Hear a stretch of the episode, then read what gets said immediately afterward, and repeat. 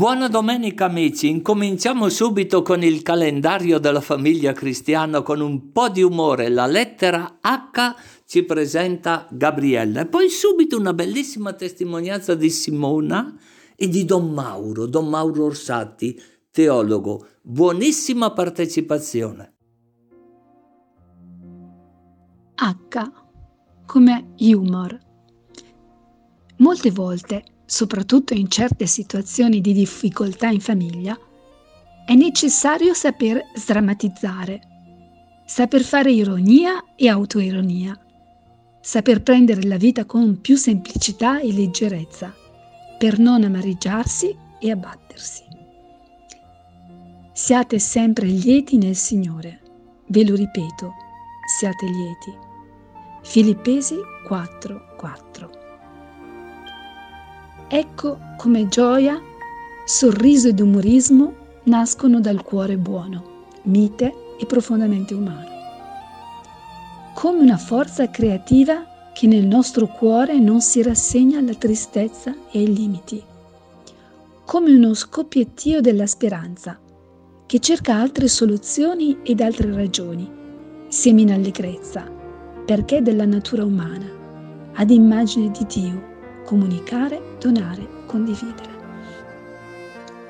Ma tutto questo nella verità, altrimenti la gioia è vuota ed effimera, ingannevole e pericolosa.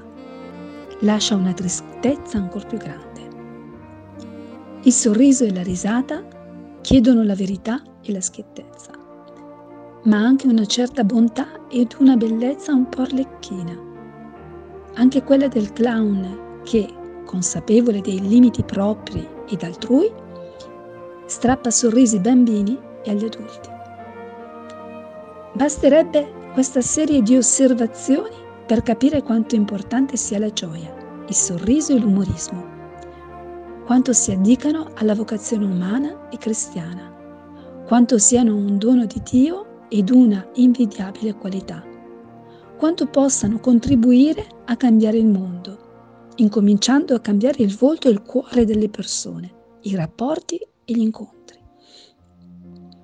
E tuttavia, quanto fragile è l'equilibrio e sottile la demarcazione fra la vera gioia piena di bontà e di bellezza, che si colora di umorismo e trasfigura i volti nel sorriso, e la falsa gioia che produce smorfie e non sorrisi.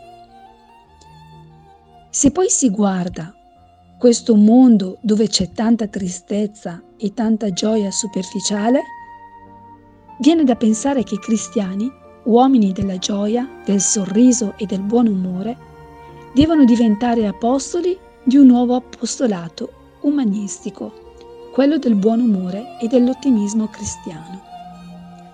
La Chiesa ha bisogno di diventare insieme una casa e una scuola di comunione nella gioia vera, tanto più umana quanto divina.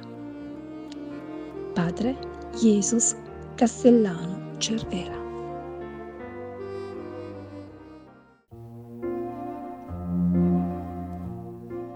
Amici, buonissima domenica a tutti voi. Ci troviamo con una giovane, diciamo così, una giovane adulta, no? Che ha la sua bella esperienza di vita, una famiglia molto particolare, la mamma, se ho capito bene, originaria della Spagna, il papà mm, non mi ricordo di che paese, qui della nostra provincia di Brescia, però si presenta lei, visto che è grandicella. Buona domenica. Buongiorno, buongiorno, mi chiamo Simona e lavoro, lavoro qui a Travagliato da, al Frassino, che è una comunità per tossicodipendenti psichiatrici. E lavoro qui da due anni. E vivo a Sarnico in provincia di Bergamo a Sarnico in provincia di Bergamo, dicono che è un posto bellissimo, è vero o no? È bellissimo, bellissimo, infatti mi, mi, rilassa tantissimo vivere in quel posto con il lago, soprattutto dopo una giornata di lavoro faticosa, tornare a Sarnico mi rilassa. Sarnico, Sarnico, però eh, voglio dire, tuo papà è originario dall'Italia o no? Sì, sì, mio papà è originario di Palazzolo, ma ha sempre vissuto a Paratico invece, sempre in provincia di Brescia, mentre io con mia mamma... E come, come hai fatto a conoscere tua mamma? Allora, si sono conosciuti in ferie, erano entrambi in ferie con amici e si sono conosciuti e si sono innamorati subito, insomma, è stato amore a prima vista. Ho capito. E lì subito sei nata tu o hanno aspettato un pochino? Ci hanno pensato su? No, eh, sono passati pochi anni ed è nato mio fratello che ha 5 anni in più di me e eh, dopo questi 5 anni siamo nati io e mio fratello gemello. Ah, e qual è l'effetto avere un fratello gemello? Ah, che interessante questo. Ti ricordi il nome di tuo fratello gemello? Assolutamente sì. Eh, allora si chiama Fabio e, e ecco, dicevo siamo fratelli gemelli eterozigoti e eh, per quante persone ci dicono, molti ci dicono che ci assomigliamo, invece molti altri ci dicono che siamo due mondi. Eh, Due mondi perché siete di due sacche diversi, no? Vero anche questo, due mondi perché siamo soprattutto di due sacche diverse, ma anche caratterialmente molto diversi. Molto diversi. Quando si dice mm, molto diversi, innanzitutto, ci vuoi bene a tuo fratello? Assolutamente sì, ci vediamo. Ci vuoi più bene a questo o al primo fratello? A questo, a questo. Perché? perché siamo stati molto più tempo insieme rispetto a mio fratello grande che è cresciuto um, più con i miei nonni. Più con i tuoi nonni. Perciò tu, il fratello più grande, come lo senti? Come se fosse tuo papà?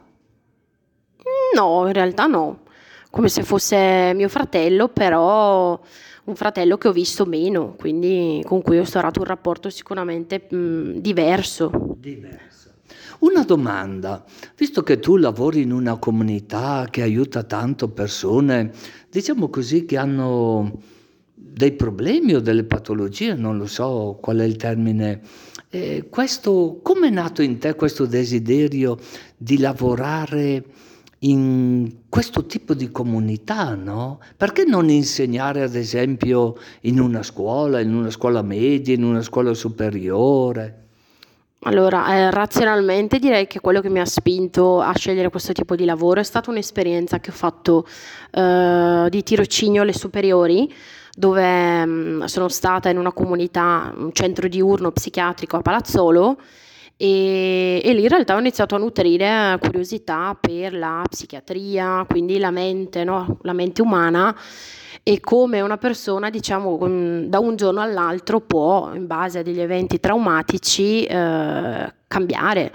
Eh, che mistero questo della mente umana, no? Che mistero, no? Perché uno dice una cosa, uno dice un'altra, ci sono tante teorie, tante ipotesi, mentre tu, se ho capito bene, lo sentivi, non so, come qualcosa dentro di te, sì, sì, eh, sentivo proprio questa, questo mondo che mi affascinava, quindi ho iniziato a documentarmi, ho fatto la tesi delle superiori, la te- cioè la tesina delle superiori e tutto sempre improntato sulla psichiatria, perché mi interessava questa, questa cosa, insomma, no? che un giorno sei una persona, hai una vita totalmente, mm, diciamo, normale, un lavoro, una famiglia, figli e poi magari subisci un lutto, subisci un divorzio, subisci una perdita e, e cambi, cambi, inizi a essere una persona più fragile. Che interessante tutto quello che stai dicendo, no? E uno che ascolta, no? Dice, ma Visto che da tanti anni oramai c'è quello slogan che anche tu conoscerai, no? che è meglio prevenire che curare, no? che lo si applica nei campi della medicina, almeno è diventato un luogo comune. Tu quanti anni hai, hai studiato per questa professione tua? Allora, io ho studiato tre anni per questa professione, che è quella di educatore professionale sanitario, e sono tre anni eh, nell'Università mm, di Medicina e Chirurgia. Educatore professionale sanitario, Santa Maria Vergine, queste parole che dopo uno fa, cap- no, almeno io ho una certa difficoltà. Spiegaci se, con, in modo semplice quello che vuol dire.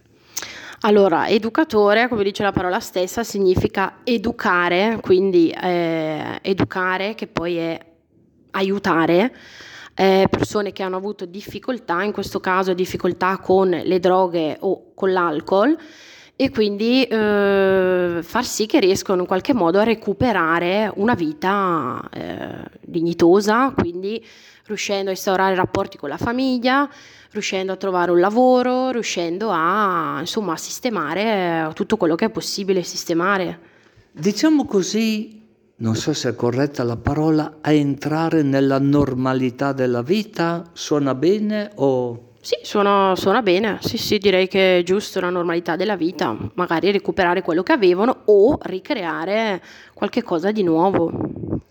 E tu dicevi che questo filone nella tua esperienza personale è stato alimentato non solo da alcuni insegnanti che hai avuto le superiori, però anche da qualcosa di familiare?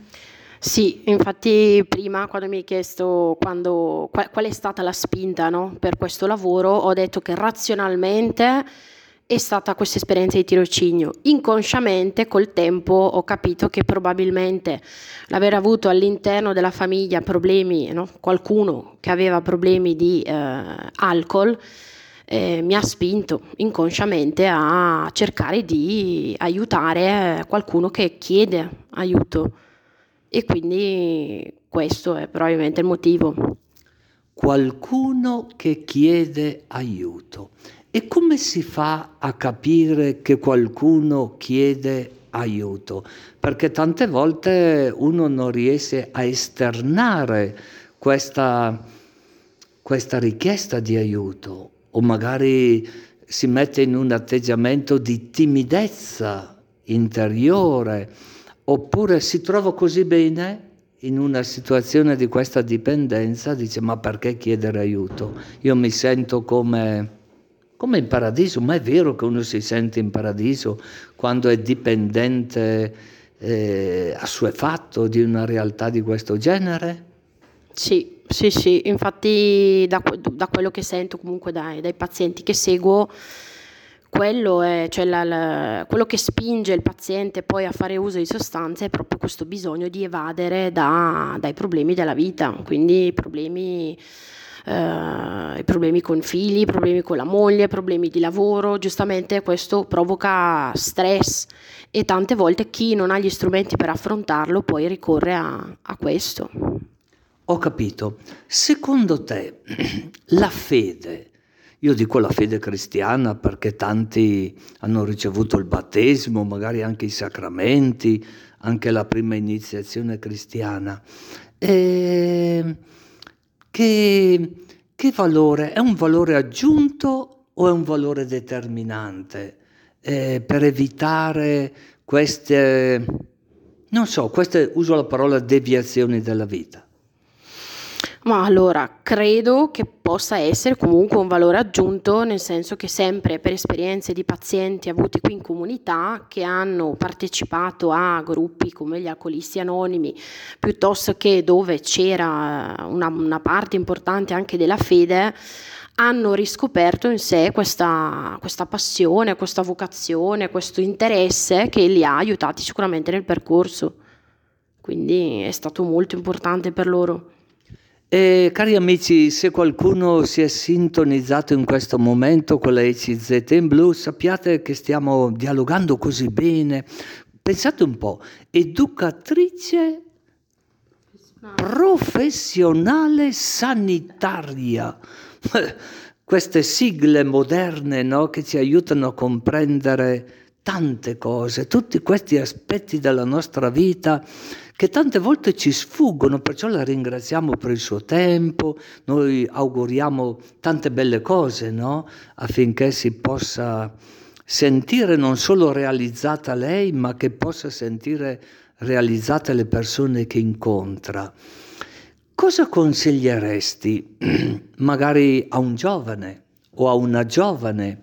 Eh, tu a che età hai fatto la scelta definitiva proprio per questo percorso universitario? A che età avevi? 15 anni. 15 anni? Ah, molto giovane. Sì, sì, molto giovane.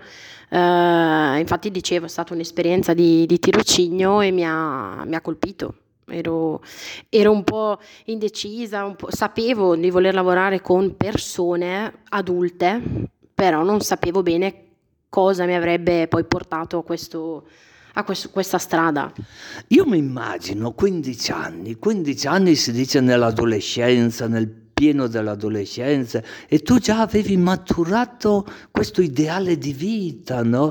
Mi immagino i tuoi amici, i tuoi compagni di studio, se, sempre se hai manifestato qualcuno questo desiderio, che cosa, ti, che cosa, ti, avranno detto? Ma sei matta? Che cosa ti viene in mente?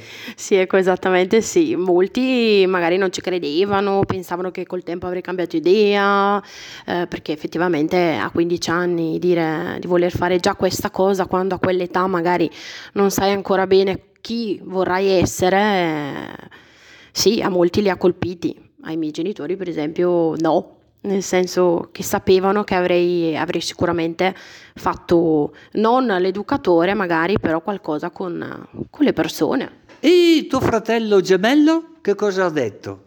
il fratello... Aspetta, dimmi il nome che mi è sfuggito. Fabio. Cosa ha detto Fabio? Allora, mio fratello, come dicevo prima, è talmente diverso che che ancora ad oggi credo che non sappia bene neanche il lavoro che faccio, nel senso è abbastanza difficile da comprendere, e, però ecco contento sicuramente di, di, questa scelta. Lui che cosa fa? Che lavoro fa? Lui lavora come saldatore in, una, in un'azienda, quindi ecco completamente diversi anche su questo.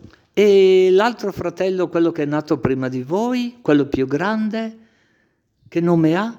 Edoardo. Edoardo, cosa, cosa pensa di te?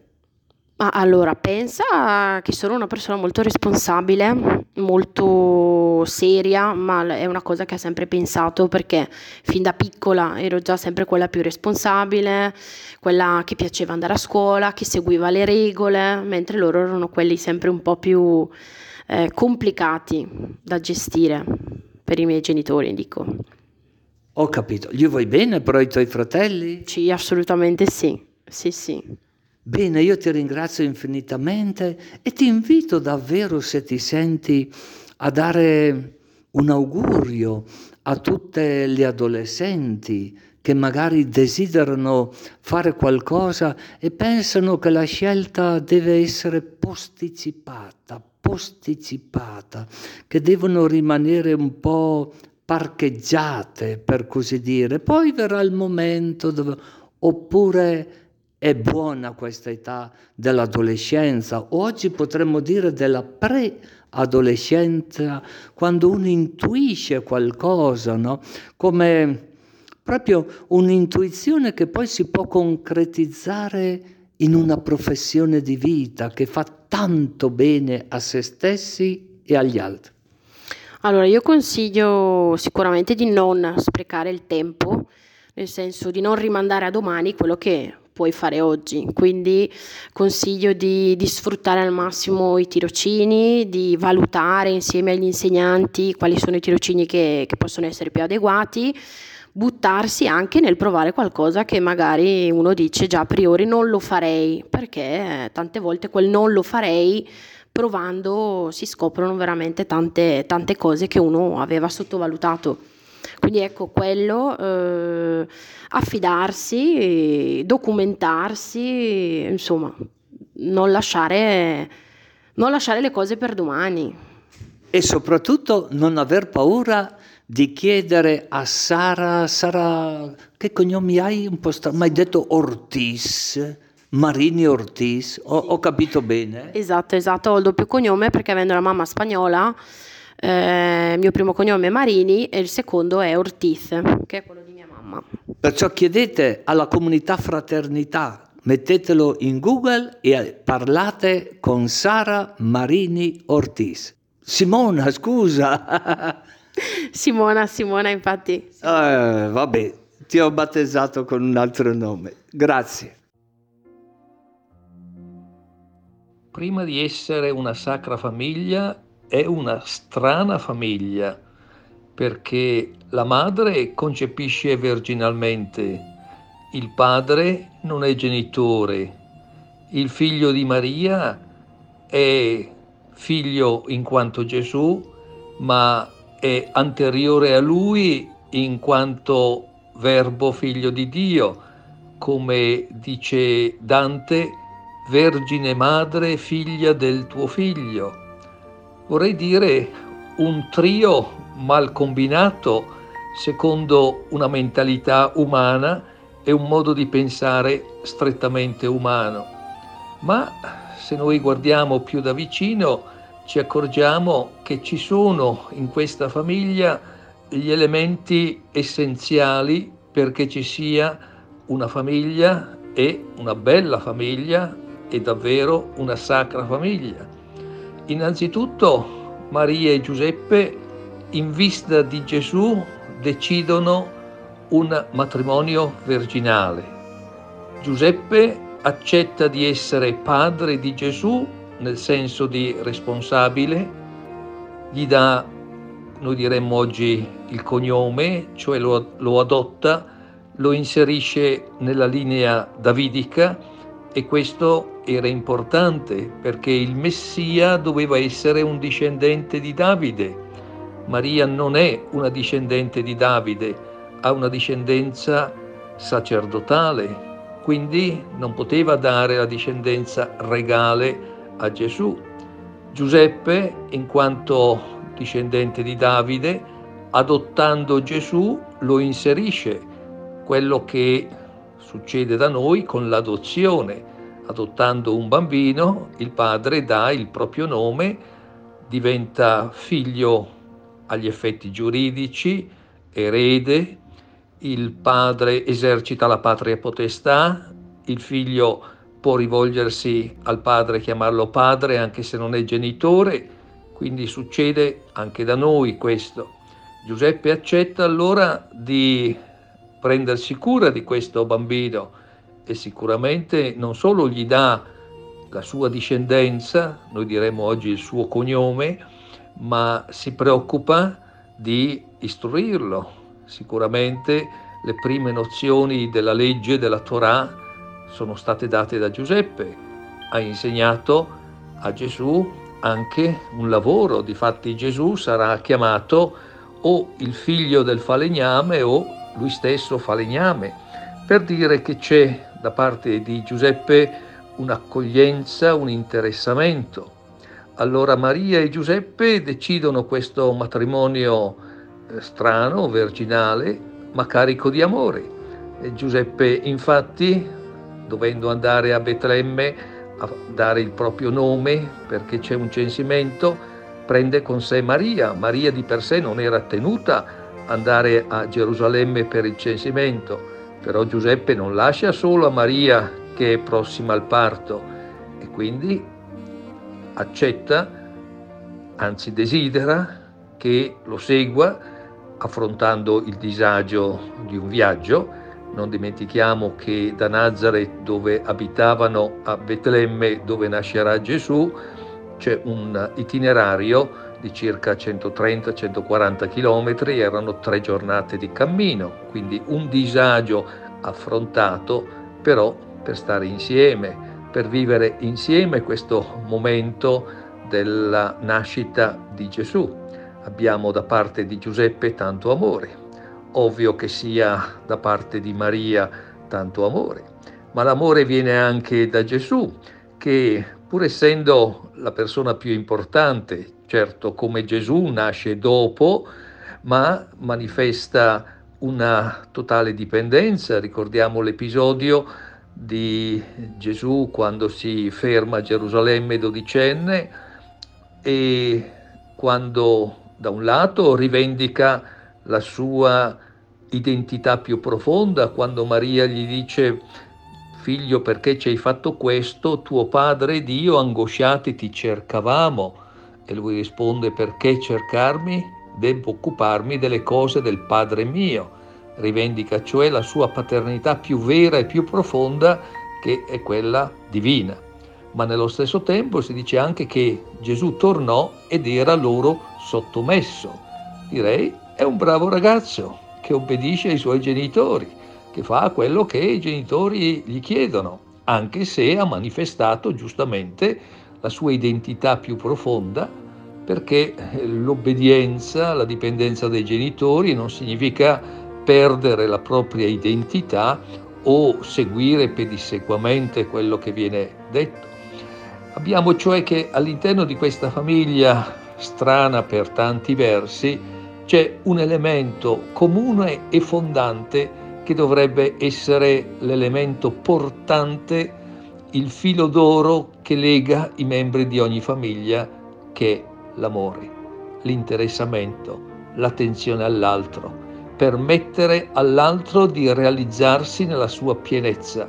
Se all'interno della famiglia vigesse questa regola, sarebbe eliminato o almeno molto ridotto l'egoismo, l'affermazione di sé, il voler dire l'ultima parola, il pretendere che il proprio pensiero, il proprio desiderio, il proprio punto di vista diventi predominante, perché c'è l'attenzione all'altro e questa attenzione reciproca permette alla famiglia di essere davvero una famiglia che cresce, che si apre agli orizzonti più belli. Ecco perché allora questa famiglia che è strana è anche santa, perché ha come regola principale, come motivo dominante, non l'affermazione di se stessi, ma il ricercare la volontà di Dio. Quel sia fatta la tua volontà che chiediamo sempre nel Padre nostro, è così difficile, facile a dirsi, ma difficile a realizzare, perché ci riesce facile fare la nostra volontà ma non diciamo sia fatta la mia volontà, sia fatta la tua volontà, sapendo che la volontà di Dio è una volontà di bene e di amore, non è interessato a qualche cosa di personale, non ha bisogno di nulla il buon Dio, è già eh, l'essere perfettissimo, è invece preoccupato per così dire che noi cresciamo, siamo bravi, ci troviamo realizzati in pienezza, abbiamo la gioia che canta nel cuore. Fare la volontà di Dio allora è questa attenzione a colui che vuole essere attento a tutti e a tutte. L'augurio che guardando la Santa Famiglia e se siamo credenti anche pregando la Santa Famiglia cerchiamo di imitarla, perché la migliore devozione è la imitazione ognuno al proprio posto, con il proprio ruolo, senza commettere il grossolano errore, errore, del nostro tempo pedagogico quando ci sono i padri e le madri che vogliono fare i fratelli e le sorelle dei loro figli. Il padre deve fare il padre, la madre deve fare la madre e il figlio deve fare il figlio. Ci sono ruoli precisi, ma questo non significa che perché uno è padre comanda e basta, io sono tuo padre, quindi ho sempre ragione. No, e deve essere capace anche di ammettere, qualora sia il caso, il proprio sbaglio, sia capace di ascoltare i desideri del figlio, sia preoccupato di realizzare quella che è la vocazione, l'inclinazione, la sensibilità più profonda del figlio e non fare del figlio un deposito di quelli che sono stati magari i suoi sogni infranti in giovinezza o i suoi ideali non realizzati. La persona del figlio è una realtà che deve essere rispettata, onorata e aiutata a crescere, fino a far diventare, come dicevano alcuni pedagogisti, l'educatore inutile. Il bravo educatore, possiamo dire il bravo genitore, è quello che si rende inutile. In che senso?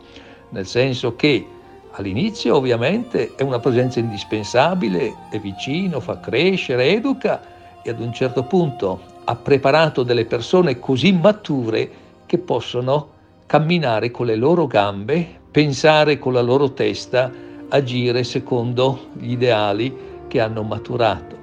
E allora il genitore si può addormentare in pace, potendo dire tutto è compiuto come Gesù sulla croce, cioè ho realizzato il mio compito, ho aiutato una persona non solo a nascere, non solo l'ho assistita materialmente, ma le ho dato dei valori, degli ideali, l'ho aiutata a pensare con la sua testa, a decidere per il meglio, ecco allora che posso addormentarmi. La Santa Famiglia venga a benedire tutte le nostre famiglie e aiutarci a svolgere in pienezza il nostro ruolo. Amici, a domenica prossima, a Dio piacendo, nuovamente con voi.